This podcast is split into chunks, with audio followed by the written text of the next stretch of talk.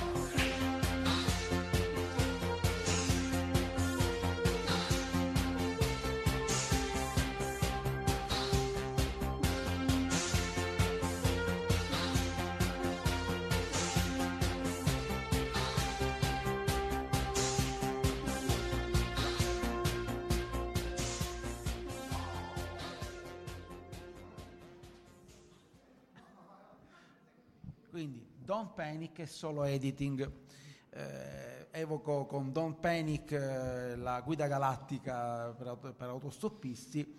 Eh, qua vogliamo parlare tra il serio e il faceto, perché lo scopo non è da fare una lezione sull'editing, eh, sulle, eh, sulle tecniche di editing, perché insomma non, eh, non è questa l'idea. L'idea è raccontare alcune esperienze e io personalmente... Ne ho, diciamo, le, le mie esperienze sono di, essenzialmente di due tipi, legate a editing di testo anche di due tipi. Le, l'editing del testo giornalistico, che ha delle sue caratteristiche, e il testo letterario come curatore di collane. Sono due mondi diversi che hanno in comune l'obiettivo, che molte volte l'autore secondo me non capisce, che è quello di valorizzare il testo e non di distruggerlo perché... si è eh, cattivi o perché eh, ce, l'ab- eh, ce l'abbiamo personalmente con, con l'autore. Però è vero una cosa, che ce l'abbiamo personalmente col testo, nel senso che eh, secondo me è valida l'idea che l'editor deve essere nemi- deve guardare con ostilità al testo, cercandone eh, di, eh, val- eh, i punti deboli per valorizzarli, non per distruggerli, per stroncarli come un critico inferocito. Almeno questa è la mia idea. In breve, la parte giornalistica ha dei fondamentali. Si dice che esistono le, ci, si dice, cioè, le fondamentali del giornalismo sono il chi, come, dove, quando e perché. Quindi un testo che, manca, che manchi di queste caratteristiche fondamentali, secondo me, appunto, è un testo che deve essere aggredito per le, eh, sul front editing. Si deve dare la possibilità all'autore, al giornalista, di ricordare che se l'elemento manca si deve andare a completare. Eh, io parlo di editing appunto perché il lavoro, il, il lavoro che si fa ed uff- non è sicuramente quello di andare, si suppone che insomma l'autore sappia, sappia la lingua, eh, talvolta non sempre è vero, specialmente capita poi con le saghe fantasy in quattro, minacciate in sette volumi eh, da autori che ti mandano un tomo di ottocento pagine e poi purtroppo si scopre che neanche l'italiano, eh, che l'italiano è un grosso problema, quindi figuriamoci. Però appunto, il, quindi la parte giornalistica per me è, non è molto diversa, però sicuramente ha degli elementi che appunto riguardano la, la notizia, la veridicità, la, e questo è anche editing della notizia, il controllo della veridicità, il controllo della, della fonte, eh, fanno parte di un lavoro che serve a, uh, a rendere autentico, a, rendere, a dare eh, autorevolezza al testo, oltre che dargli forma quando manchino. Non mi preoccupo tanto del, dello stile, perché lo stile giornalistico per me deve essere neutro, eh, nel, almeno per quello che facciamo in Delos. Se poi se, se, quando è notizia, quando è reportage, quando è intervista, c'è da curare un po' di più l'aspetto letterario, la, la, la forma letteraria, e quindi stare attento al, a quello che si fa anche in parte in, in, nella, in narrativa, perché a quel punto c'è l'obiettivo di raccontare una storia, una storia con la volontà di accattivare, quindi di, rendi, di renderla eh, quasi una narrazione del vero, con le tecniche che si usano anche per la narrazione del artificiale, cioè del, del, del costruito. Quindi questa è, questa è la mia idea di editing giornalistico eh, che volevo trasmettere in questa breve introduzione. Diverso è il momento del eh, diverso come, come, come approccio, ma non come obiettivo finale, è quello sul testo letterario per quanto mi riguarda, perché eh, il testo letterario ha delle necessità di coerenza narrativa, delle necessità di, ehm, di, di forma che possa es- rendere accattivante il testo. Una delle mie fissazioni è l'incipit, perché se l'incipit non mi dà un pugno nello stomaco o una, un momento di sorpresa, un momento wow, lo chiamo io, personalmente mh, io ho questa idea che Devo, deve, devi attirarmi, se non, se devi attirarmi con la merce migliore. Non puoi pensare che hai a disposizione una scena, un momento brillante che potresti usare come inizio, ma non lo fai perché prima mi devi raccontare il mondo e poi arriva il momento in cui ho la bella idea. No, cerca di eh, io dico sempre all'autore di darmi subito le coordinate che c'è una bella idea qui sotto, perché se non lo faccio subito io poi eh, dopo cinque pagine ti, io o il lettore ti mollo. Quindi è fondamentale ricordare che eh, le cartucce migliori vanno sparate eh, al più presto, poi se ne, anche alt- se ne vengono altre buone eh, in ordine di che, ma se pensi di avere proprio l'idea sub- l'idea vincente, bisogna tro- trovare il modo di far capire eh, che, aria, che aria tira sin dall'inizio dell'opera, dell'opera letteraria. Uh, non, uh, Se non... non nell'incipit, nella prima pagina, non nella prima pagina, nelle prime. Ma sai, anche la prima frase, per quanto mi riguarda, il più delle volte può essere respingente o può essere accattivante. Anche la prima frase. Eh, la prima frase non, non è da sottovalutare. Certo, uno può dire, ho a disposizione un romanzo, ho tutto il tempo di appassionarti. No. Eh, perché il racconto breve è vero che uno pensa vabbè è una mezza pagina, ma no, non sono anche d'accordo che comunque anche se poi devi dispiegare come la, la tua trama, la tua storia in, una, in un respiro più ampio, un momento iniziale forte eh, aiuta, perché poi comunque è il traino, ti ho attirato. E, è un, io sono siciliano e, e sono abituato ai souk, sono abituato ai mercati, ai mercati confusionari. Lì, la, lì il venditore eh, ti attira con un urlo, eh, ti, ti attira la tua attenzione in qualche modo, ti fa vedere la merce e ti fa vedere anche, ti grida in qualche modo. Quindi questo è il mio approccio, forse, forse troppo meridionale, forse troppo enfatico, ma no, eh, per me fun- anzi, per me non è enfatico, per me funziona eh, come idea. Poi se, ovviamente è molto facile quando si è eh, da, da questa parte del, del foglio mettersi a dire che cosa può funzionare, cosa non può funzionare, cosa per me non funzionare. È interessante il fatto che poi quando ti metti dall'altra parte a scrivere, perché si passa da un ruolo all'altro anche in quella che sono le, le, diciamo, i periodi di lavoro, quindi perché anch'io scrivo ovviamente sia testo giornalistico che, che narrativo, ecco che improvvisamente tu sei convinto di aver seguito questi dettami, però c'è qualcun altro che ti fa scoprire, ed ecco una cosa che gli scrittori certe volte non capiscono: non si è mai editor di se stessi. Cioè, le, le, non si è mai indul- si, è, si è comunque, per quanto si possa essere cattivi con, o, o molto, eh, molto precisi, molto attenti a, non a, a evitare degli errori, non si riesce mai, secondo me, completamente a essere editor, a essere capaci di, di, di neutralità nel proprio testo. E questa è un'altra cosa che l'autore eh, deve comprendere, eh, che quindi il lavoro di editing è necessario da, eh, con un dialogo e non con un dialogo, con un monologo con se stesso, allo, cioè, specchio. Dialogo, allo specchio, con un dialogo allo specchio, ma con un dialogo veramente con un altro, un soggetto altro che tra l'altro ricordiamo anche un... Uh, una, un problema. Se noi in testa come autori abbiamo l'intero mondo, abbiamo tutto chiaro, sappiamo dove andrà a finire tutto, sappiamo il background del personaggio, sappiamo che ha avuto la scarlattina da piccolo, eh, e magari questo non entra nel romanzo, però in qualche modo crea il personaggio, il, il lettore dall'altra parte non lo sa. Quindi l'editor è colui che si mette da questo punto di vista: tu, autore, mi hai dato tutti gli elementi per capire che sta succedendo, io sono ignorante, non so niente del tuo mondo, è il testo da solo che deve parlare, non, è la, non puoi giustificarti dicendomi eh sì, però sai, io in testa ho il fatto che il personaggio ha fatto questo, ha fatto quello. No, non funziona così, perché è evidente che a quel punto non sei riuscita a, a, a trasmettermelo, e io da editor te lo devo dire. Che ne pensi di queste riflessioni? Eh, direi che in questo siamo abbastanza indistinguibili e, e forse questo è anche a valle di eh, diverse, di, diverse chiacchierate. Eh, anch'io eh, mi sono trovato a eh, sono qui perché mi sono trovato in, eh, in questa posizione in due eh, in, nei due campi, nel campo eh, della saggistica, nel campo della, eh, della, eh, del, della narrativa, narrativa soprattutto da um, editor di, eh, di traduzioni, eh, revisori di traduzioni, ma, ma eh, insomma anche penso un, un certo numero, eh, un certo numero di romanzi, e mi sono trovato a vedere ehm, e, e nella saggistica. Eh, saggistica di vario tipo, appunto più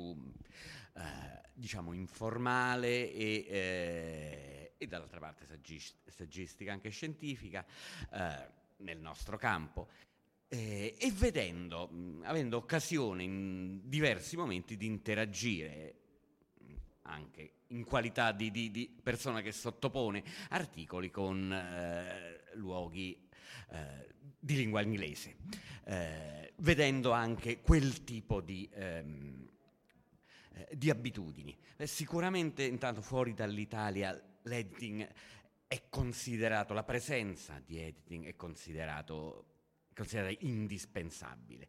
Eh, un, eh, una casa editrice, un sito eh, debole da questo punto di vista eh, è Eh, ci perde, di, eh, ci perde moltissimo di, di autorevolezza. Um, una delle cose che eh, mi eh, è capitato di recente eh, di raccontare è eh, la storia del eh, che lui ha raccontato in, online, del titolare del marchio di Amazing Stories, la famosa prima rivista, trovandosi per gravi motivi familiari a, a avere delle spese mediche americane molto importanti, dice mantengo il sito, mantengo, eh, mantengo un sito con il marchio della rivista, ci inserisco dei contenuti, ma non, non sono in grado di stipendiare a tempo pieno una persona che faccia, da, eh, faccia il lavoro di editing, dunque eh, non, non rischio,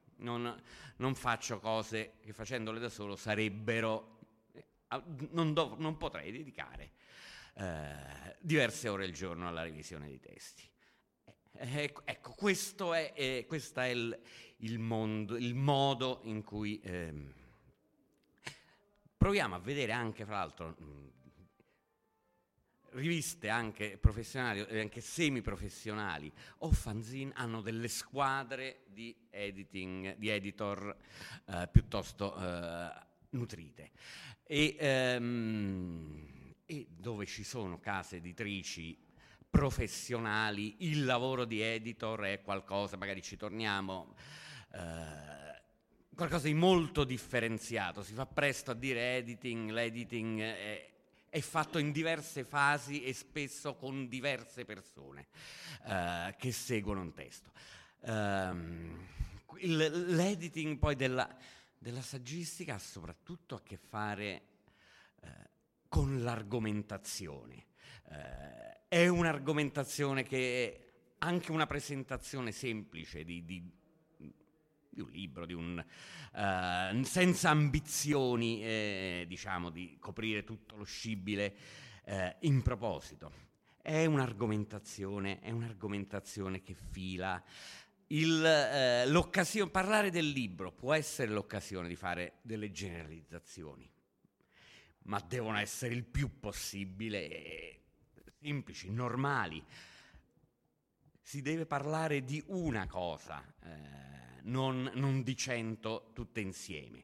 Eh, spesso, ecco, ci, fuori di tali ci si deve abituare a fare diversi passaggi, non è che eh, non è necessariamente uno. Sono diversi, anche per un articolo, anche per un saggio informale pubblicato su una, uh, però su un, in una sede che vuole uh, presentarsi come autorevole, bisogna, bisogna accettare il dialogo, il, il, non aspettarsi, non partirci come qualcuno che ha, che ha la verità rivelata nella forma e nel contenuto, o uno che viene giudicato così già rischia di, eh, di, di, di non vedere proposta una seconda collaborazione, ecco, questo è abbastanza, eh, è abbastanza, è abbastanza evidente. Um, esempi beh, che, va bene, ok, eh, direi a questo punto, e aggiungo una cosa su quello che diceva lui, sia assolutamente per le proprie cose cercare, cercare lettori, cercare altri occhi, anche, anche la cosa più informale, più semplice, eh, può beneficiare. Altri occhi che abbiano ovviamente un minimo di, di competenza. Se mi parlo di un romanzo fantasy lo mando a qualcuno che non ha mai letto una riga di quel tipo, forse, forse no, ecco, è bene che ci sia soprattutto questo. Uh, una delle cose che invito me stesso e gli altri a, mh, sia quando parlo di me stesso, quando eh, correggo le mie cose, quando correggo le cose degli altri, è, è leggibile. Se io provassi a leggere a voce alta eh, eh, questo saggio, o, o che ne so, il dialogo di un, di un racconto, di un romanzo, eh, qualcuno parlerebbe veramente così? Eh, in questo c- pensiamo all'abitudine, che in italiano non, in Italia non, non c'è eh, la, prat- la pratica del reading. Ecco, immaginate qualcuno, o te stesso, autore, leggere a voce alta il, il, il, tuo, il, tuo, il tuo romanzo, il tuo racconto. Funziona? Funzionerebbero quelle parole? Quella frase che eh, comincia alla riga quindici e il punto successivo alla riga ventotto, siamo sicuri che funzionerebbe? Ecco, eh, se letta a voce alta. Eh, dialoghi eh, in, sap, sapete cam- Il testo sa cambiare registro al momento giusto, sa essere informale in certi momenti e meno informale eh, in altri. Ecco, in tutto questo la presenza di un altro, di una o più, di, di, un, paio, di un altro paio d'occhio, di più altri, eh, più, di, più, pa, ah, più paia d'occhi, eh, può essere, può essere un, grosso, eh, un grosso passaggio. Ecco, l'editor... E que- è la persona che lo fa, uh, che lo fa professionalmente. Poi detto questo, ecco, si può farlo informalmente, almeno in parte, ecco, d- dando, facendo leggere le proprie cose. Ok, eh, giriamo, ci, la, ci diamo la palla. No, eh, per esempio, tu mi dai degli spunti interessanti proprio sul fronte della, dici del dialogo. Allora, la credibilità del dialogo molte volte eh, si basa sulla sulla verità, ma anche sulla verosimiglianza, cioè eh, quello che accade in scrittura è che certe volte le persone non parlano come nella vita reale, ma come in quel mondo fantastico in cui vivono, fantastico nel senso di fantasia, non solo fantastico nel senso fantascientifico o fantasy, cioè l'idea è che accadono nel, nel mondo della, della, della costruzione fantastica delle cose che nella nostra vita non accadono, cui anche il parlare, Eh, che certe volte non segue quelle regole, e certe volte è importante il, nel dialogo tra editor e eh, scrittore cap- eh, e sintonizzarsi su, que- su questo punto, eh, per dire le situazioni eh, non funziona le situazioni ora in, esiste un universo alternativo in cui le porte si sfondano con una porta, con una, con una, con una spallata, che è quello dei telefilm americani, che insomma eh, proviamolo a fare proviamolo a, far, a fare da, dal vero, a parte eh, che probabilmente ci, ci lussiamo la spa- esatto, vabbè, diverse porte, però eh, esistono universi alternativi in cui le persone fanno cose anche nel mondo realistico, eh, nel, nel romanzo realistico, che non farebbero nella vita reale, ma che hanno una funzionalità narrativa, eh, quindi è questo eh, molte volte la credibilità, la verosimiglianza, e poi anche lì il dialogo, la voce. Il giornalismo, il giornalista deve avere una voce neutra che racconta i fatti, racconta le situazioni. Nella narrativa la voce del narratore certe volte è un grosso disturbo e, eh, ed è disturbante se scopriamo che due persone dialogano ma hanno la stessa voce. E, e, e se ce ne accorgiamo diventa terribile, diventa un momento in cui eh, no, perdiamo completamente la sospensione di incredulità, perché ci rendiamo conto che non c'è. Eh, quindi la, eh, io adoro, dal mio punto di vista, quei dialoghi in cui eh, si riesce a capire chi parla da una parte, eh, chi parla senza bisogno di dire che Marco o che, eh, ti, o che Paolo ha detto, eh, perché allora significa che funzionano. Eh, anche questo l'editor cerca di fare, cerca di andare a capire se in quel momento eh, sta, eh, riesce a seguire il dialogo in questa maniera. È una delle mie linee guida quando vado a cercare eh, la, la, la sostenibilità del dialogo, per esempio, perché la difficoltà di molti autori, eh, specialmente alle prime armi, è proprio questa, di, a, di capire che non ries- riversare tutto se stesso È importan- è, può essere importante, anzi sicuramente riversiamo sempre di qualcosa di noi stessi in quello che scriviamo, ma che le voci che lo raccontano de- de- devono essere quelle di altre persone che abbiamo costruito noi, che, su cui stiamo, abbiamo lavorato, e que- in questo il dialogo con un altro serve a capire questa... Um, quindi io parlo sempre non di, uh, veri- di verità delle cose, ma di verosimiglianza, che è il criterio, il, il, il criterio guida. La verità, ovviamente, per esempio, l'editor scientifico, mi ha ricordato anche qui un punto, la, non è importante condividere la tesi di, che, che, un ta, che un saggio ti propone, però è importante condividere il metodo, cioè stare attenti che il metodo sia onesto, che non salti a conclusioni affrettate senza, specialmente poi io la, ho avuto esperienza anche di, di scienza e, e, e nello specifico di matematica, in cui i, i passaggi logici tra una, tra una cosa all'altra non sono, non sono, sono assolutamente rigidi e, e, e, e no, assolutamente le, le leggi dell'argomentazione direi, esatto, prescindono dalla, appunto, dalla disciplina, l'argomentazione, no? la, il, il, diciamo, dare i giusti presupposti e non far saltare, non saltare di palo in frasca, e, non, e soprattutto non fare salti logici, che è, in questo, ripeto, è uno dei lavori eh, che l'editing de- è costretto a fare, e ho torto collo, e giustamente, nell'interesse, dico sempre, de- o, come ho detto prima, del testo e alla fine della firma, perché poi eh, insomma alla fine tutti si ricordano l'autore in copertina, non l'editor che in qua- magari in terzo e in quarta è stato messo, editato di eh, se quando c'è. Adesso questa attenzione per esempio è aumentata negli ultimi tempi in Italia, mentre non c'era nel mondo anglosassone, forse c'era già la prima, verso la figura, comunque evidenziare la figura dell'editor. Al, no? alcuni, alcuni libri, eh, alcune case editrici menzionano specificamente l'editor, ma eh, quantomeno si fa in modo di far sapere chi ha materialmente lavorato eh, su un certo testo. Eh, dicevo, i, i passaggi nella tra- tradizionalmente nell'editoria ci sono eh, nell'editoria americana, eh, che era un po' codificata, eh, ma diciamo di lingua inglese, no? Tre passaggi eh, che nel, quando si tratta di strutture grandi sono effettivamente svolti da tre persone diverse che hanno svolto mh, una formazione diversa per arrivare lì. Um, Beh, ovviamente in alcuni casi ci sono molti grossi casi di sovrapposizione, e uno è quello di cui parlava lui all'inizio del, dell'incipit. Eh, esiste un editor eh, di sviluppo, de- development editor, che parla, che, che ragiona sulle scene.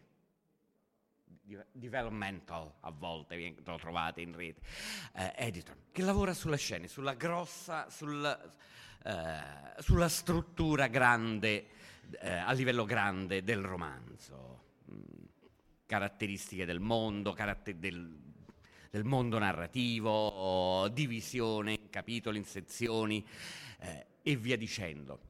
Che può a volte non essere un editor, a volte sono gli, le agenzie, una fase molto preliminare, perciò spesso sono le, le agenzie letterarie che forniscono questo primo supporto eh, alle, all, all'autore, che spesso nel caso di un romanzo presenta, presenta una scaletta come inizio. Ehm, e poi appunto Eh, esiste eh, per certi versi l'editor che fa il, il, il grosso del lavoro, uh, ma questo dipende, perché magari con autori di grosso mestiere, di grande mestiere, questo può essere una, uh, uh, una parte eh, di, di dimensioni, eh, dimensioni ridotte.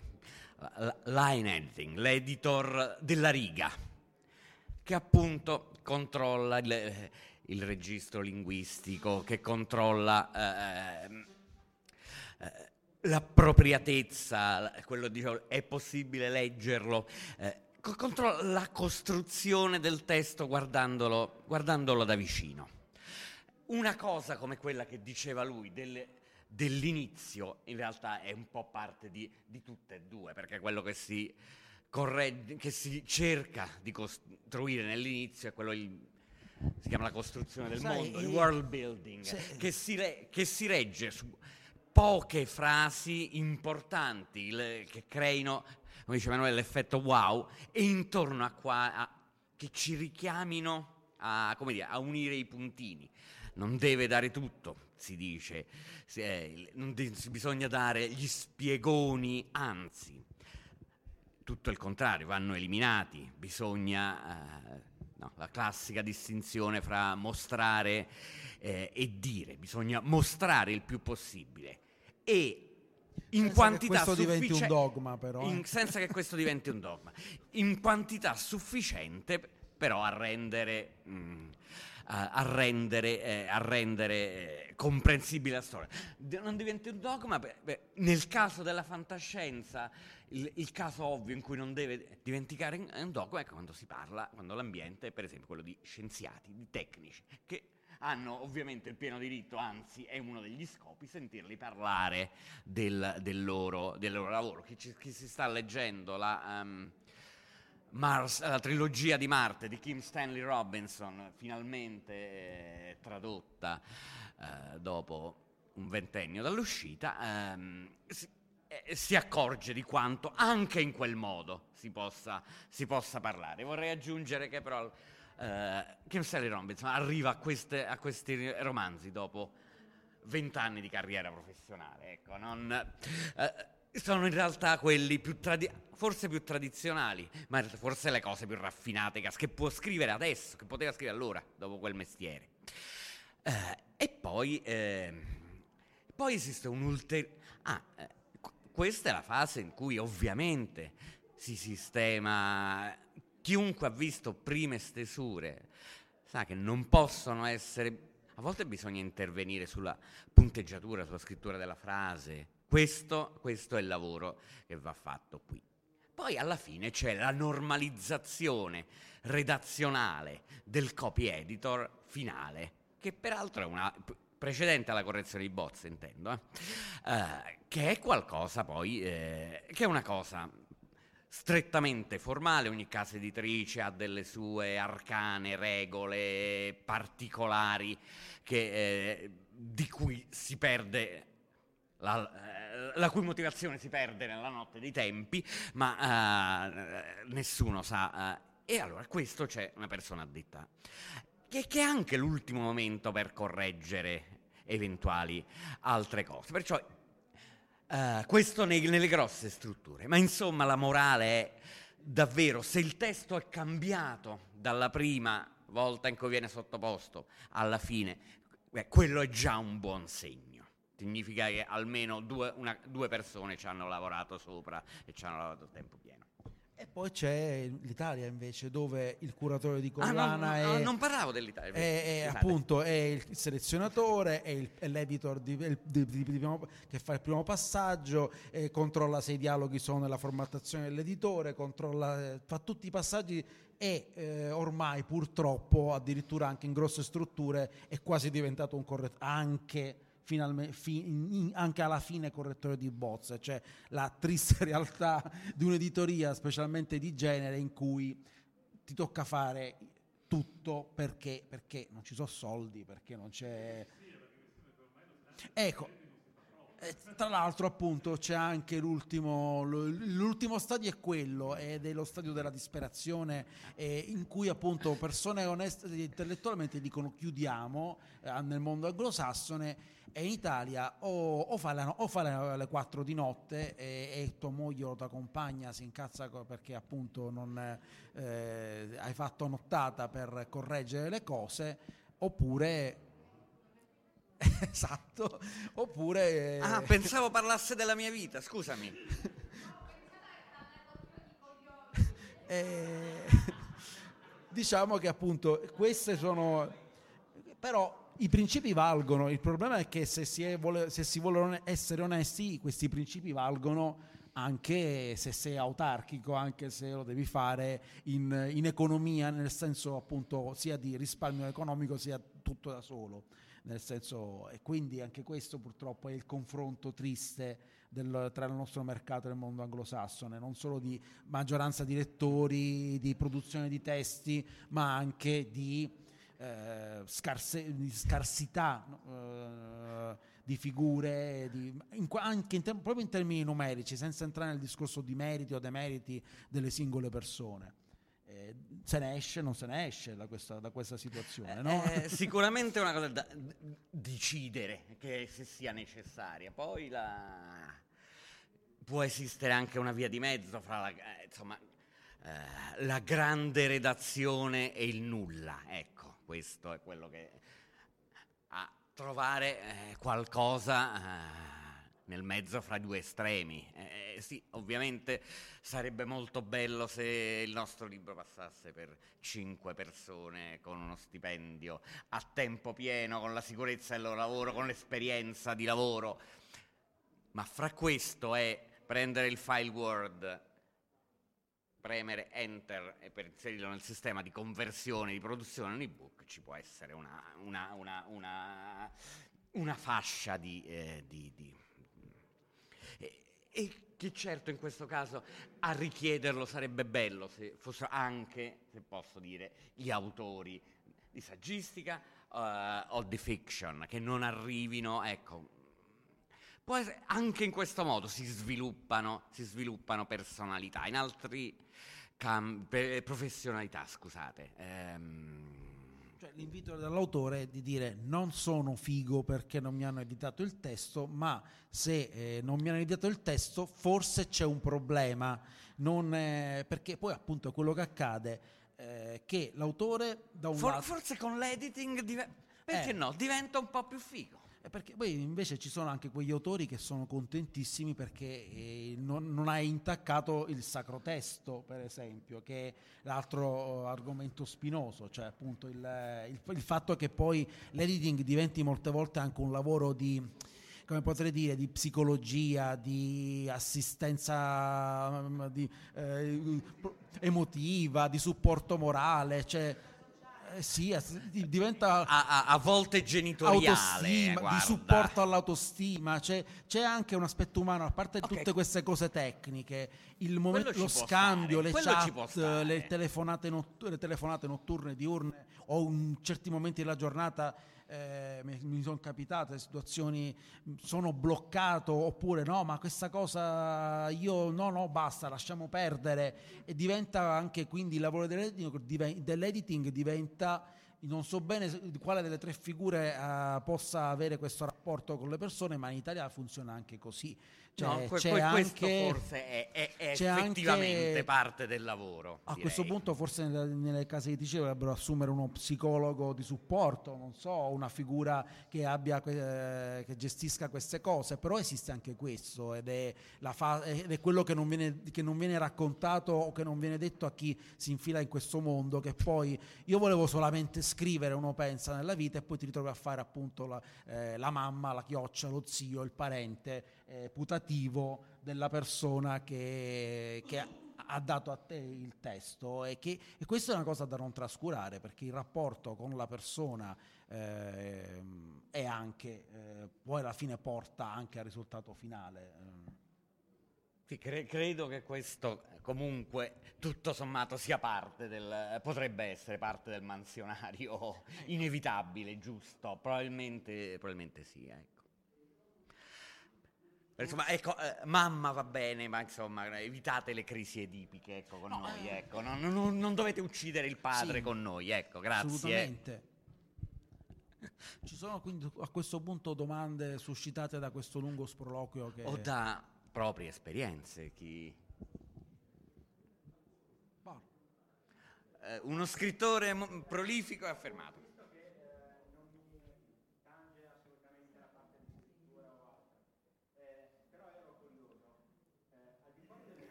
I numeri non li so, eh, non, eh, però credo che sia, si stia sviluppando e stiano crescendo queste realtà, eh, questi, il tentativo da parte di, di professionisti della scrittura di eh, far capire a, ad autori, specialmente ora che si è diffusa l'autopubblicazione, che eh, far passare il proprio testo attraverso una mano professionale o più mani professionali abbia un senso.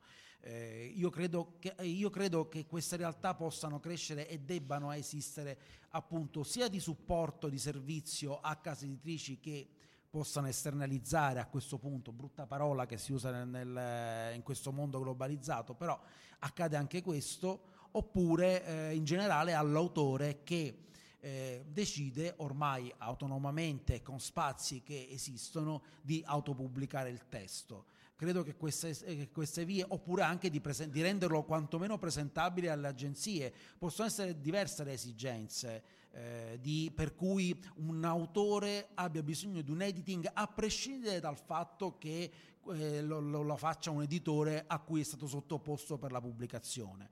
Eh, negli ultimi anni ho visto anche proliferare manuali o eh, agenzie eh, che appunto offrono questi servizi, e anche con scrittori, autori di esperienza eh, che eh, fanno questo perché, perché eh, si deve campare, e, ed è, inter- ed è un, una ricaduta eh, che eh, non è, che potrebbe anche essere, anche lì poi è un rapporto di fiducia. Parliamoci chiaro, c'è chi pensa che chi non sappia fare Eh, fa, cioè chi sa fare fa e chi non sappia fare insegni, e questo è un detto antico, che si, una vulgata popolare. Ora però è anche vero che c'è chi sa fare e decide di insegnare eh, e che quindi ha una professionalità che decide a un certo punto di, di rendere remunerativa. Questo non c'è niente di male e si dovrebbe entrare nell'ordine di, di, di idee. Poi a questo punto sarà, come esiste sul mercato un'automobile di diverse marche, come esistono sul mercato diverse, diverse offerte di qualunque bene o servizio, l'autore capire chi è più serio, chi è meno serio, chi offre un servizio valido o chi invece fa solo fuffa. Una discriminante è sempre quella dell'idea che non c'è il testo bellissimo, perfetto, meraviglioso, lo, lo, non abbiamo bisogno di lavorarci, lo pubblichiamo. Si deve sempre personalmente partire dall'idea che qualunque cosa è un testo miglior- è migliorabile. Io diffido anche delle introduzioni a romanzi che dicono: su questo romanzo non ho dovuto fare editing perché era perfetto quando è arrivato, mentre sapendo di mentine. Eh, questo è il, il, diciamo, la, la mia idea di oh, l'ha, l'ha fatto ma non lo vuole dire perché deve dare pubblicità al romanzo, e se non l'ha fatto ne risponderà, eh, insomma, perché poi vedremo la qualità. Eh, secondo me la qualità non emerge, ecco. Eh, anche in questo, anche far sì che quando leggiamo cerchiamo di eh, che diamo un giudizio, ecco, pensiamo anche alla qualità editoriale eh, in questo, in questi termini. Eh, non è che abbia Abbiamo, credo, nessuno dei due voglia di dare una conclusione una, alla, alla lezione, anzi direi eh, la, la non lezione. Se c'è qualche, abbiamo, dice, il conto all'rovescio a sei minuti e zero sette secondi. Che tra l'altro...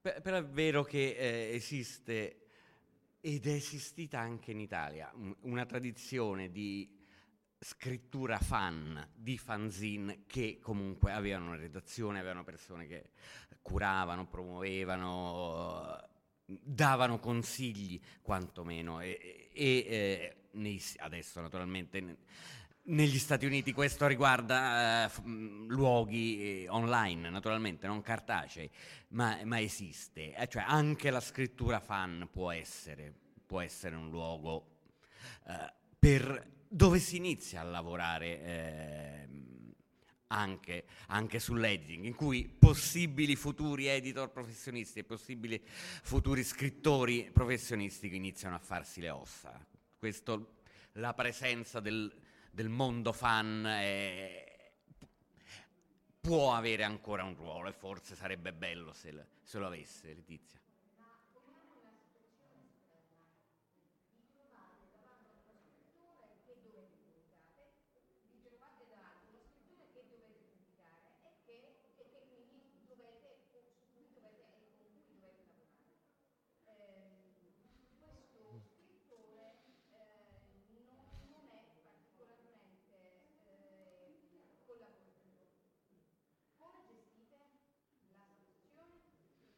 Io ti dico che proprio se la disponibilità non c'è è una delle prime cose che poi comporta un passaggio indietro, cioè non devo pubblicare un autore che non collabora, non... Eh...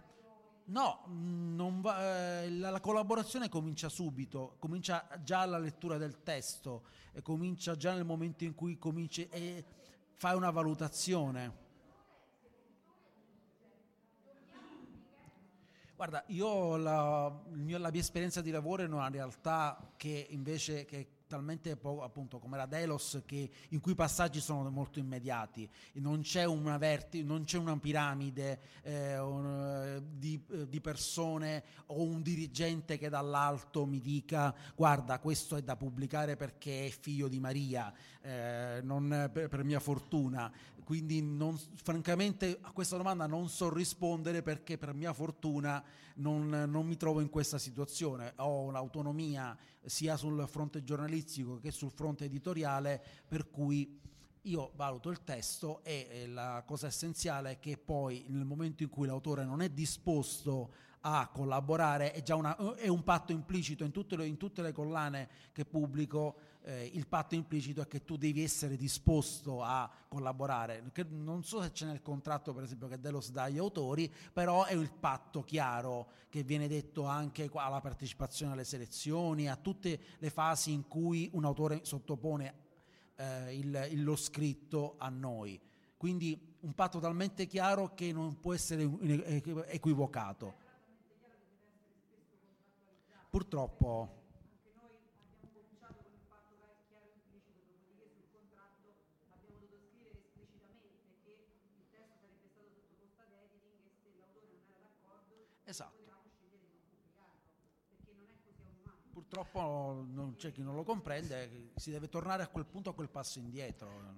Eh, con, con quel inevitabile... Ehm... atteggiamento, atteggiamento eh, pragmatico in certi casi, cioè alcune, alcune cose direi si possono rinviare, ci si deve lavorare un po' di più anche per far entrare, per convincere l'autore della giustezza, se si ritiene se ne vale, che ne valga la pena si può eh, posporre, ci sono dei casi in cui c'è il rifiuto totale, pazienza, eh, dico solo, dicevo, il punto è l'editor è la persona che decide, che può decidere fino a che punto quel testo è migliorabile, cioè le, le, uh, una volta se, se si è trattato di una cosa molto faticosa, um, comunque ha raggiunto un minimo di accettabilità alla revisione, ecco a quel punto si può, si può dire tagliamo corto, non sprechiamo energie da, da ambo le parti, eh, togliamocelo di mezzo, non sarà il libro ideale che sarebbe potuto essere, non era il libro ideale che, che avrei voluto, però, però è un prodotto ehm, è, è, è un prodotto sufficiente. L'autore probabilmente in una cosa sufficientemente mh, collaborativa ci può stare anche il eh, ci sta anche il eh, rifiuto di alcune, alcuni suggerimenti, no, questo mi prenderebbe troppo tempo, lascio perdere, se ti faccio l'ottanta per cento delle cose in maniera insoddisfacente posso ah. anche non farne qualcuna, questo attenzione. Rientra nella sovranità del, del ma del, attenzione in realtà non è, neanche, è anche vero che non è una sovranità quella dell'editor, nel senso che si dell'autore discu- sovranità ah, dell'autore ecco. No, l'ultima parola eh, è l'autore, cioè io certo. considererei considero ho considerato assolutamente positivo quando c'era qualche no, ma il resto era andato benissimo. Appunto, è quello il discorso, alla fine si, si parla e certe volte è anche vero che l'autore ti convince magari della convin- di qualcosa che tu eh, avevi, avevi come idea e che invece non è. Andrea voleva dire...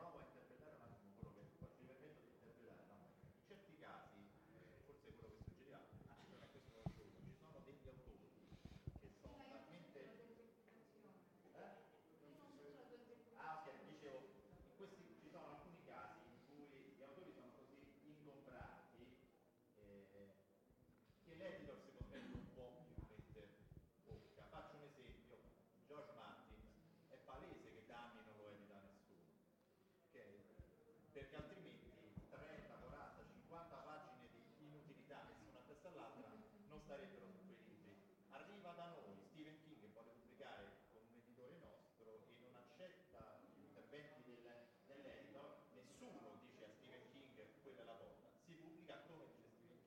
Quindi probabilmente eh, la domanda, se non è questa mi scuso, però è anche mia, è come ci poniamo di fronte a un autore che è Stephen King, è Marx, insomma è un autore che indiscutibile, che vende, mm-hmm. che non vuole fare l'editing, la risposta è che non si fa l'editing. Ma guarda, eh, c'è da dire che Eh, adesso a prescindere dalle no no estremizzato, ma è comunque, tra l'altro, i propri nomi eh, che hai citato sono, sono nomi di autori che molte volte che alla fine dei loro libri ringraziano i loro editor, per esempio per esempio esatto, cioè per, paradossalmente dico, eh, ripeto, secondo me a quel punto sei in una realtà cos- eh, che pensa al commercio e, e al nome, eh, dico, no, io ringrazio da questo punto di vista eh, forse allora di non doverci campare, di non averlo come principale fonte di reddito, perché probabilmente allora qui entriamo in altre dinamiche che non sono più la scrittura ma sono le, le aziende, e quello è il lavoro. Per esempio qua entriamo nelle dinamiche per cui io da informatico, quando vado lavoro per un system integrator, il cliente comanda. Se il cliente mi dice che una cosa deve essere fatta in quel modo, anche se io tecnico dico che non è possibile farla, allora devo farla come dice il cliente. Allora in questo caso entriamo secondo me esattamente in queste dinamiche. Il cliente è il nome importante da pubblicare, quello è il, il cliente che comanda, e io da soldatino, da persona che prende lo stipendio e che ed è tenuta per le metaforiche, per i metaforici attributi eh, appunto da, dalla necessità di dover campare, a quel punto abbozzo. Forse è meglio non essere a questo punto costretti a queste cose, e probabilmente invece a chi lavora in, queste, in grosse realtà strutturate queste cose saranno capitate e, e non lo dice perché è un segreto che, no, che nessuno a quel punto è disposto a dire pubblicamente. Magari queste cose ovviamente saranno successe. La, una ah, dicevo una piccola esperienza con un, in quel momento, gro- grosso nome eh, editoriale, l'ho avuta, era un, ovviamente un prodotto eh, in, pressoché impeccabile, devo dire. Ho segnalato sugge- due sbavature, seg- suggerito qualche, qualche soluzione, non ho avuto nessun, nessun problema. In quel caso il punto chiave è una un, modifica minima, quantitativamente, numero di parole su cui intervenire eh, ridotta, ragionare. Il, il, il lavoro dell'editor preliminare è stato questo, trovare la soluzione più economica e, e più fattibile, e, e, la cosa è proceduta in maniera eh, senza il minimo conflitto. Scusami. E io volevo raccontare questo episodio. C'era un mio amico scrittore che ha già pubblicato diversi libri, che qualche tempo fa ha pubblicato un suo romanzo con Inaudi. Io quando l'ho letto sono rimasto parecchio deluso, perché pensavo che questo libro fosse incompleto, perché era un classico romanzo della Stephen King dove c'è l'incontro dei ragazzini con l'orrore e poi l'esperienza degli adulti come i libri. Però l'esperienza degli adulti, la parte degli adulti era, era monca, si vede benissimo che non serviva niente, era come se quando ci fosse. Io non gli ho chiesto, ma come mai è così? Lui mi ha risposto, eh, ma in realtà è stato l'editing che mi ha fatto l'Inaudi, che alla fine mi ha convinto a eliminare tutta quella parte ambientata nel, nel presente e a lasciare solo una piccola parte. Io come lettore sono rimasto delusissimo, perché mi sa che questo romanzo non funzionasse. Però questo romanzo, pubblicato con Einaudi, è stato il suo romanzo più venduto, mi è piaciuto tantissimo, ne hanno tratto un film e sicuramente per quello è stato il video. Però mi chiedo, ma hanno fatto bene o hanno fatto male gli editor in questo caso? Guarda, è come il finale di Blade Runner al cinema, no? Cioè, alla fine hanno avuto ragione i produttori che hanno detto no, questo finale era troppo pessimista. Se il prodotto alla fine ha successo, anche se tu da lettore, anche se c'era una versione migliore, la versione che comanda è quella che il pubblico ha accettato come tale. Perché poi alla fine, dopo tutto il nostro lavoro, il lettore, lo spettatore è il giudice finale.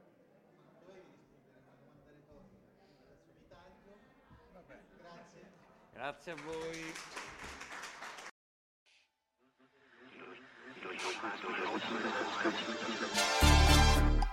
Sono il vostro M e vi porto un messaggio sociale. Voi fantascientifichini potete aiutarci a partecipare per la prima volta ai Macchia Nera Internet Awards. Sul nostro sito potete trovare tutti i dettagli su come si vota. Votate e rendeteci fieri di voi, altrimenti, altrimenti vi scateno contro il rutto atomico di Godzilla, capito? Ciao!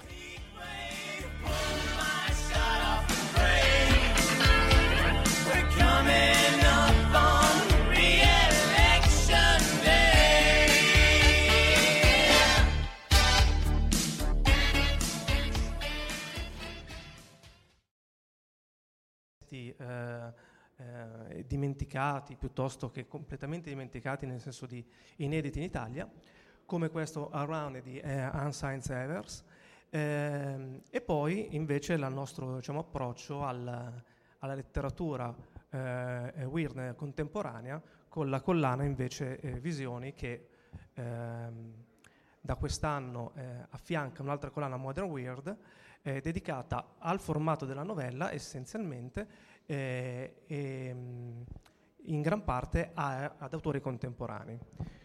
Eh, ieri si è parlato nella, nella presentazione di, eh, di alcune delle vecchie serie tivù di Ai confini della realtà, Twilight Zone, e secondo me, ehm, visto che la domanda che mi viene sempre fatta è: ma che cos'è il weird? No?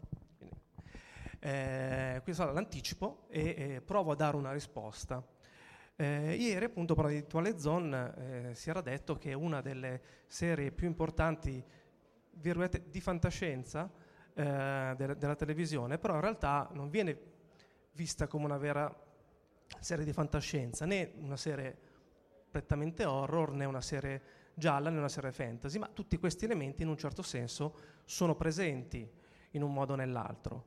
Ecco, io potrei dire che Twilight Zone è una, è una serie weird, eh, nel più puro sen- mh, senso del termine, cioè proprio Twilight Zone, se pensiamo soprattutto al titolo originale rispetto a quello italiano, è quella zona del crepuscolo, cioè quella, ehm, quella zona in cui noi non, non comprendiamo bene se c'è qualcos'altro al di là, oppure se quello che vediamo, come lo percepiamo, è veramente eh, la realtà o se è qualcosa di diverso. Quindi tutti questi aspetti, che possono andare sia da una, diciamo una, una, un punto di vista più metafisico, quindi anche proprio di costruzione del mondo, altri da un punto di vista più semplicemente psicologico, eh, quindi questa zona d'ombra, questa zona del crepuscolo, Eh, in realtà è forse quella zona che meglio identifica il, la letteratura weird.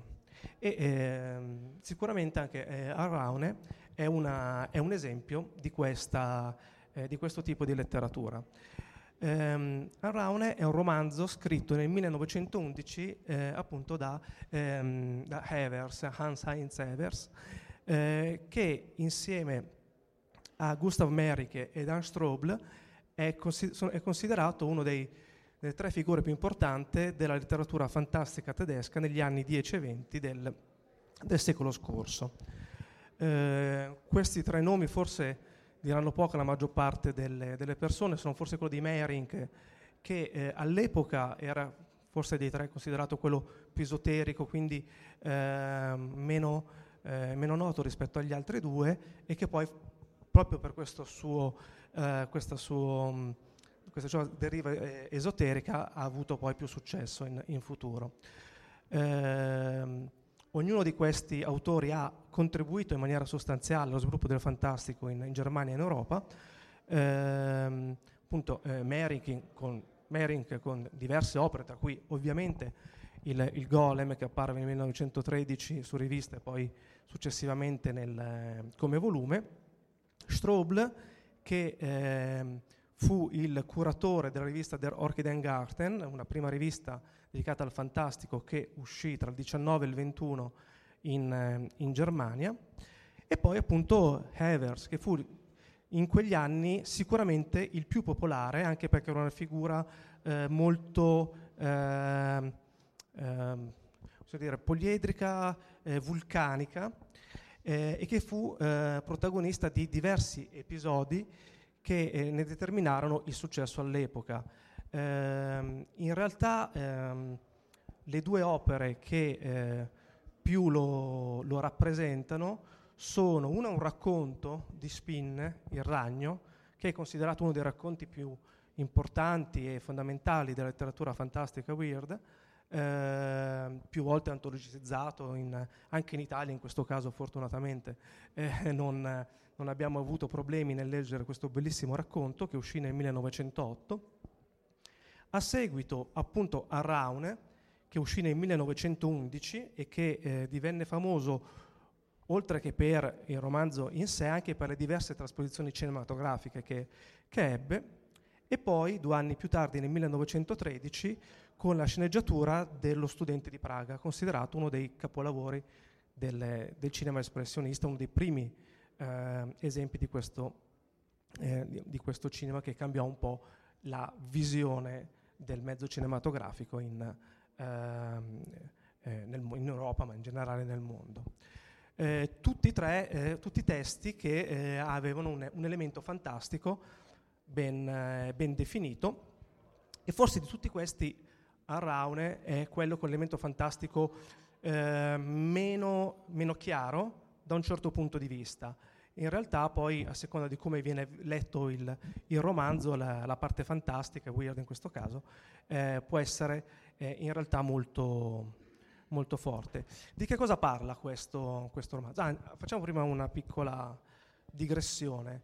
Eh, mi metti l'altra, l'altra slide. Allora, questa è la copertina del, del romanzo, della, della nostra edizione, che come vedete è stata eh, rielaborata più che altro nei, nei colori in quella che era la locandina del film del millenovecentoventotto. Infatti abbiamo Eh, voluto eh, fare un omaggio anche al, al, al film eh, e all'attrice che non so se qualcuno di voi riconosce. Bravo, è Brigitte Helm, eh, scusate, Brigitte Helm, che fu la protagonista di, di Metropolis.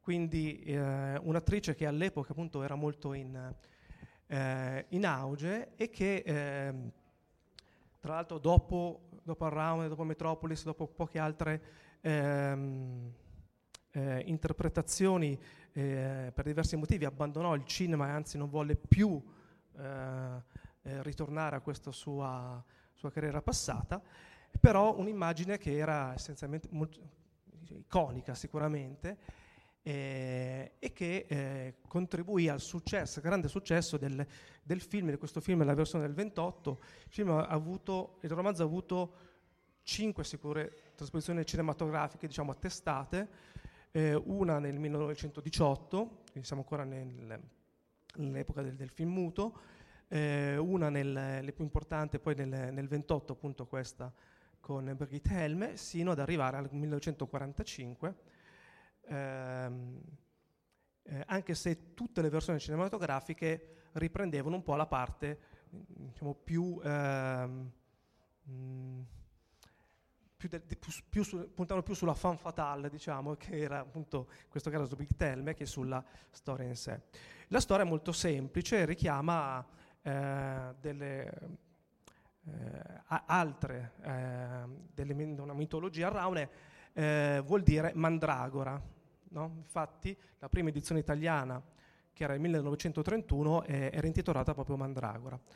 Eh, perché la Mandragora si pensava so, nel, nelle, nei vari testi eh, antichi che avesse delle, dei poteri praticamente magici, dei poteri di, eh, che gli permettevano di eh, portare a un estremo eh, il, le capacità di chi eh, assumeva la Eh, in questo caso la, eh, l'erba, ma che eh, però pian piano avrebbe portato alla rovina di chi la, la consumava. E eh, questo si riflette in, quest- in, in Alraune, che è appunto il nome della protagonista, che non è una semplice donna, ma è, una, è un esperimento, così come il golem, così come Eh, Frankenstein se vogliamo, anche, però, eh, anche se con ovviamente delle finalità diverse, e si tratta di un esperimento, ovvero eh, seguendo i testi eh, magici e comunque delle ehm, ipotetiche ehm, conoscenze da parte del protagonista, che cosa viene fatto? Viene eh, creata una donna eh, dalla eh, inseminazione di una prostituta, cioè quindi di una donna che non, de- che non abbia scrupoli, che insomma non abbia tutte un, tutta una serie di, di qualità morali che eh, l'esperimento eh, finale non, non, do- non avrebbe dovuto avere,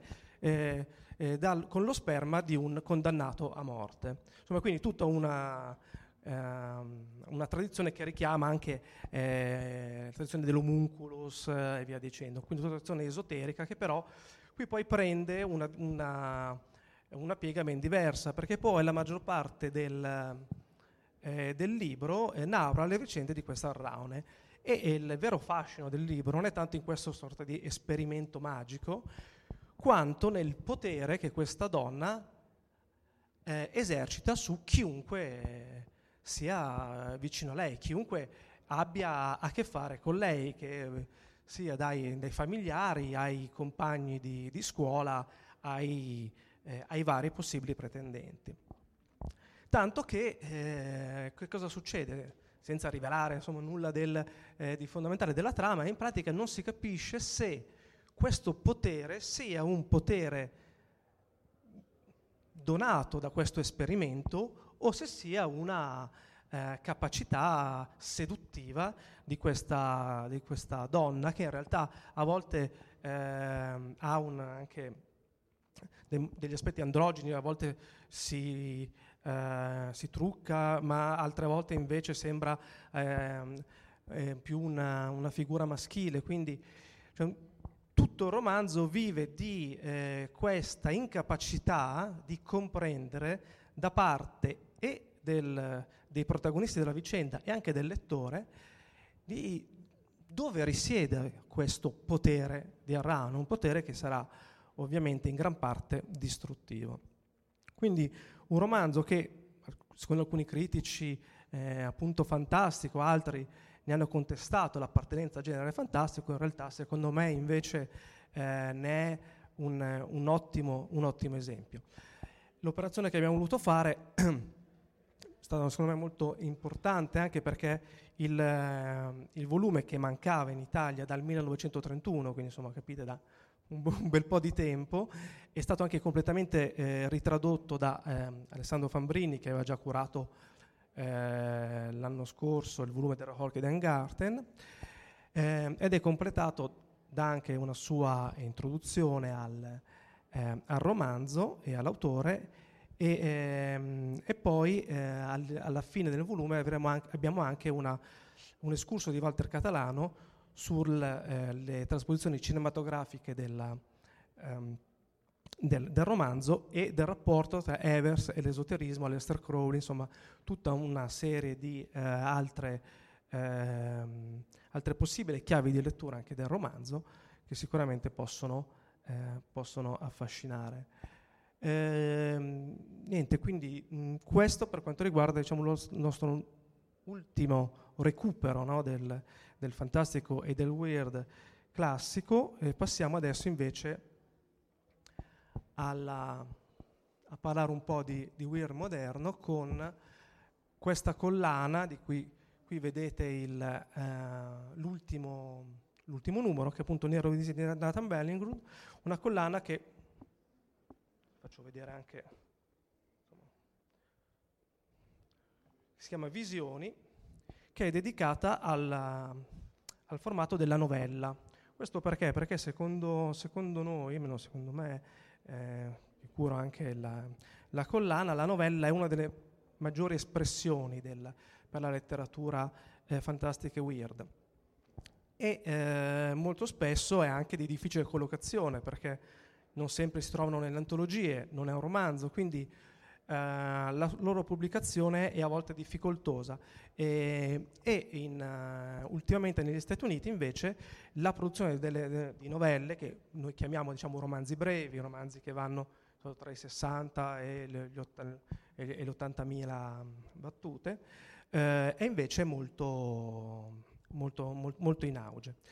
Eh, con questa collana noi eh, eh, diciamo, ci prefiggiamo un duplice scopo. Uno quello appunto di valorizzare questo, questo formato e l'altro di proporre insieme a Modern Weird, eh, che però ovviamente presenta dei volumi, romanzi, antologie più corpose, dei nuovi autori, gli autori, eh, adesso poi mi contraddico subito perché il prossimo volume in realtà sarà di un classico, però diciamo che la maggior parte dei titoli eh, saranno eh, dedicati ad autori contemporanei e quindi la possibilità anche con dei prezzi più, più modici, no? Per chi magari vuole avvicinarsi a questi autori, di eh, scoprire questa nuova ondata del weird, che in realtà, se vedete sul lupuscolino, sul, sul programma, si parla di New Weird, eh, in realtà si ha dei Modern Weird, perché con New Weird si identifica qualcosa di ben specifico che eh, ha eh, su, la sua origine verso la, l'inizio degli anni novanta, Eh, con la definizione appunto di New Weird da, da parte di China Miéville e, e Jeff Van der Meer, eh, di un tipo di letteratura che in realtà non riprende tanto il weird tradizionale, quindi Lovecraft, eh, Astor Smith eh, eh, e via dicendo, quanto più una sorta di eh, urban fantasy che eh, si sviluppa secondo appunto questi due eh, autori che hanno comunque, mh, se non codificato, quantomeno aperto la strada a questo New Weird, ehm, si sviluppa questo tipo di letteratura. In realtà quello che noi presentiamo è un, il Modern Weird, cioè il, un weird più classico da un certo punto di vista, anche se ovviamente ehm, mh, calato nella, nella realtà contemporanea, con autori contemporanei, ehm, presentato appunto da, da autori Eh, che eh, fanno un po' capo a quello che è il loro principale esponente, che è Laird Barron. Laird Barron, che diciamo dal fino agli anni novanta, eh, esordendo con un, un racconto apparso tra l'altro su fantasy e science fiction anche italiano, eh, ha cominciato a creare un gruppo di autori, cioè creare, a ehm, ehm, fare un, un, un po' da eh, eh, apripista a un gruppo di autori che piano piano hanno cominciato a, eh, a crescere e, eh, e in effetti eh, negli ultimi anni sono diverse le antologie dedicate al weird contemporaneo e eh, molti autori stanno ormai eh, affermandosi anche negli, negli Stati Uniti. Um, qui abbiamo per esempio quattro titoli molto diversi tra loro, si passa anche per far capire un po' le, eh, le differenze delle, di questo tipo di letteratura, da Profondità di Liweliwellin, che, con cui abbiamo esordito, eh, che eh, è ambientato in un mondo che, che non è la Terra, in un mondo eh, molto cupo, dove la protagonista, eh, come mol- molte altre, è obbligata a fare dei lavori eh, in, un tipo, non so, andare nei cunicoli, fare delle riparazioni, e, però in realtà poi questa, ehm, questa protagonista, che è anche una, una scultrice, riuscirà a vedere la, dalle profondità delle, del, del dolore e, della, ehm, e del disagio che la società impone un altro tipo di, di profondità, eh, che eh, è invece appunto dettata dalla sua, ehm, dalla sua forte anima. Abbiamo poi Lovecraft Museum di Steve Resnick Them, un autore eh, abbastanza noto anche ehm, per la sua capacità di eh, passare dai vari generi, dall'horror al, eh, a romanzi per ragazze e tutto, eh, in cui invece abbiamo eh, un weird totalmente differente. Si, si parla di un uomo che eh, ha perso la figlia, e come proprio perso, eh? Cioè non, non è morto, ha perso. Comunque va bene. E vabbè, poi si è un po' un po' distratto, insomma. E, e comunque è in preda al dolore eh, negli Stati Uniti, e, eh, ha una grande passione per questo tipo di letteratura ed entra in, in corrispondenza con un personaggio al di là dell'oceano, che invece ha creato questo museo dedicato a Lovecraft, e quindi diciamo anche un po' per esorcizzare questo, questo do- il dolore di questa perdita, comincia a entrare in contatto epistolare fino a, a, a voler eh, modificare un po' la sua vita e eh, andare a, a trovare questo, questo personaggio per andare in questo museo, e lì poi ovviamente è chiaro che eh, tutto questo sarà un po' prodromo a, una, a nuove scoperte, insomma. Quindi eh, X come occhi, che è la terza uscita di Laird Barron, è invece il, sicuramente la, eh, la declinazione più eh, bizzarra, strana, moderna, eh, pulp che possiamo dire del Modern Weird, cioè nel senso di weird di, di ispirazione eh, lovecraftiana classica, ma ehm, come se fosse un, un film, non dico di Tarantino, ma, ma quasi. Si tratta di una ri- sorta quasi di rivisitazione delle montagne della follia di, eh, di Lovecraft eh, in chiave, in chiave Barron, insomma. Eh, invece l'ultimo titolo, Il nero visibile, di Nathan Ballingrud, eh, ehm, rappresenta un, un weird molto più legato all'horror. Eh, Ballingrud è una, uno scrittore che ha colpito tantissimo nella, eh, negli, ultimi, negli ultimi anni. Ha scritto solamente in pratica una, un'antologia, eh, ha scritto una manciata di racconti, ha scritto in totale dodici racconti, non di più, quasi, quasi tutti inclusi in questa antologia, North American Lake Monsters, che ha vinto tutti i premi più importanti, è stata eh, diverse volte ristampata negli, neg- negli Stati Uniti, e eh, l'ultimo suo lavoro è questo Visible Field, che appunto abbiamo tradotto Il nero visibile, eh, in cui invece è ambientato nel, ai giorni nostri, in cui ai, Eh, viene ritrovato un, un cellulare, e all'interno di questo cellulare a un certo punto arrivano dei messaggi strani, inquietanti, che eh, celano un, un orrore che ovviamente verrà poi pian piano scoperto attraverso lo svilupparsi della vicenda. Con Ballingrud siamo invece in un fantastico, cioè in un weird molto diverso, cioè molto più psicologico in realtà. Uh, la parte fantastica è quasi un pretesto per esplorare le profondità umane più nere, e ehm, non a caso il, eh, una, una delle sue qualità più importanti è la, oltre alla scrittura veramente eccelsa, è proprio quello di riuscire a scavare in fondo alle personalità dei, dei protagonisti delle sue opere.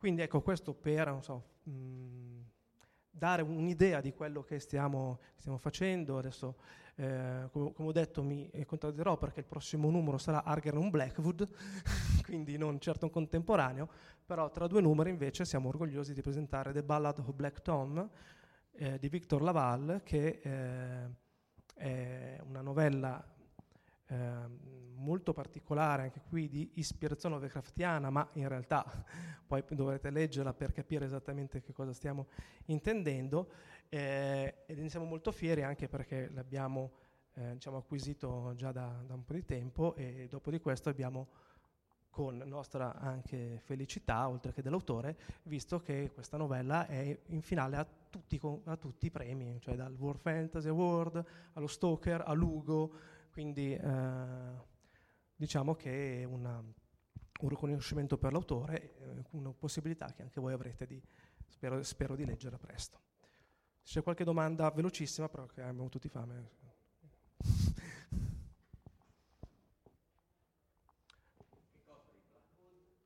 Di Blackwell è Discesa in Egitto, Descent into Egypt, che è un testo inedito, eh, è una novella eh, particolare in cui appunto le...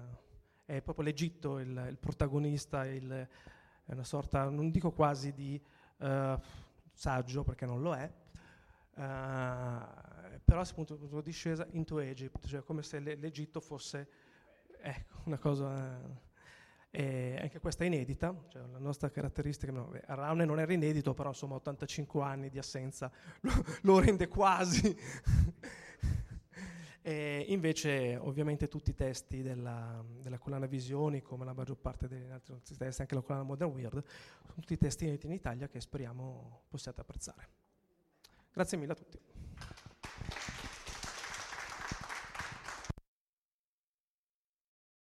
Avete ascoltato Fantascientificast, podcast di fantascienza e cronache dalla galassia, da un'idea originale di Paolo Bianchi e Omar Serafini, con il contributo cibernetico del Cylon Prof Massimo De Santo. Potete seguirci ed interagire con noi sul nostro sito w w w punto fantascientificast punto i t, su Facebook alla pagina Fantascientificast, su Twitter sul profilo chiocciola Fantascicast, oppure scrivendoci all'email redazione chiocciola fantascientificast punto i t. Tutte le puntate sono disponibili sul nostro sito, su Apple iTunes e su Podbean all'indirizzo podcast punto fantascientificast punto it. Se volete potete lasciarci una valutazione a cinque stelle su Apple iTunes ed offrirci una birra romulana o un gotto esplosivo pangalattico sostenendoci tramite una donazione PayPal o Patreon utilizzando gli appositi pulsanti sul nostro sito. Fantascientificast è una produzione amatoriale, non si intende infrangere alcun copyright, i cui diritti appartengono ai rispettivi detentori. Nessun byte e nessun tribolo sono stati maltrattati durante la produzione di questo podcast. L'equipaggio di Fantascientificast vi augura lunga vita e prosperità e vi dà appuntamento alla prossima puntata lungo la rotta di Kessel. Settimo simbolo inserito nel computer. Blocco uno pronto. Blocco uno posizionato.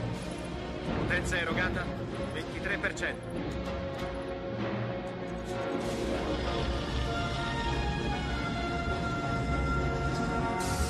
Così. Blocco due è pronto. Attivato. Blocco due posizionato. Siamo al trentacinque per cento. Allarme rosso, evacuare l'area intorno allo Stargate. Liberate l'area, torniamo da voi, chiudo le porta. Andiamo, sbrigate. C'era quello sotto la grande pietra? Sì. Mio padre lo trovò nel millenovecentoventotto. È fatto di un minerale che non si trova sulla Terra. Blocco cinque posizionato. settantacinque per cento. Blocco sei pronto. Blocco sei posizionato. Non eravamo mai riusciti ad andare oltre nella sequenza.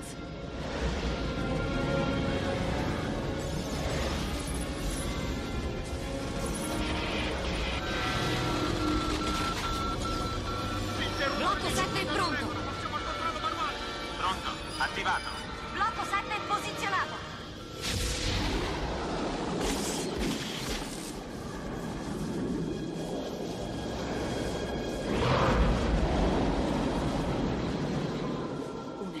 Terrificante.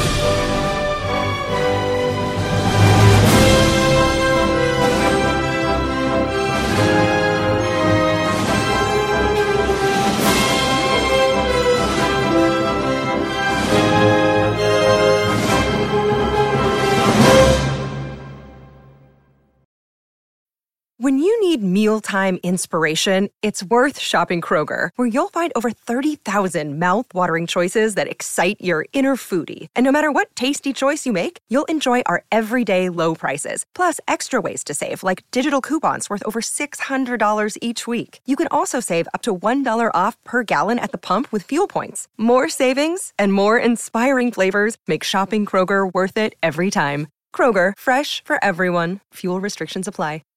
Save big on brunch for mom, all in the Kroger app. Get sixteen-ounce packs of flavorful Angus ninety percent lean ground sirloin for four dollars and ninety-nine cents each with a digital coupon. Then buy two, get two free on twelve packs of delicious Coca-Cola, Pepsi, or seven up, all with your card. Shop these deals at your local Kroger today, or tap the screen now to download the Kroger app to save big today. Kroger, fresh for everyone. Prices and product availability subject to change. Restrictions apply. See site for details.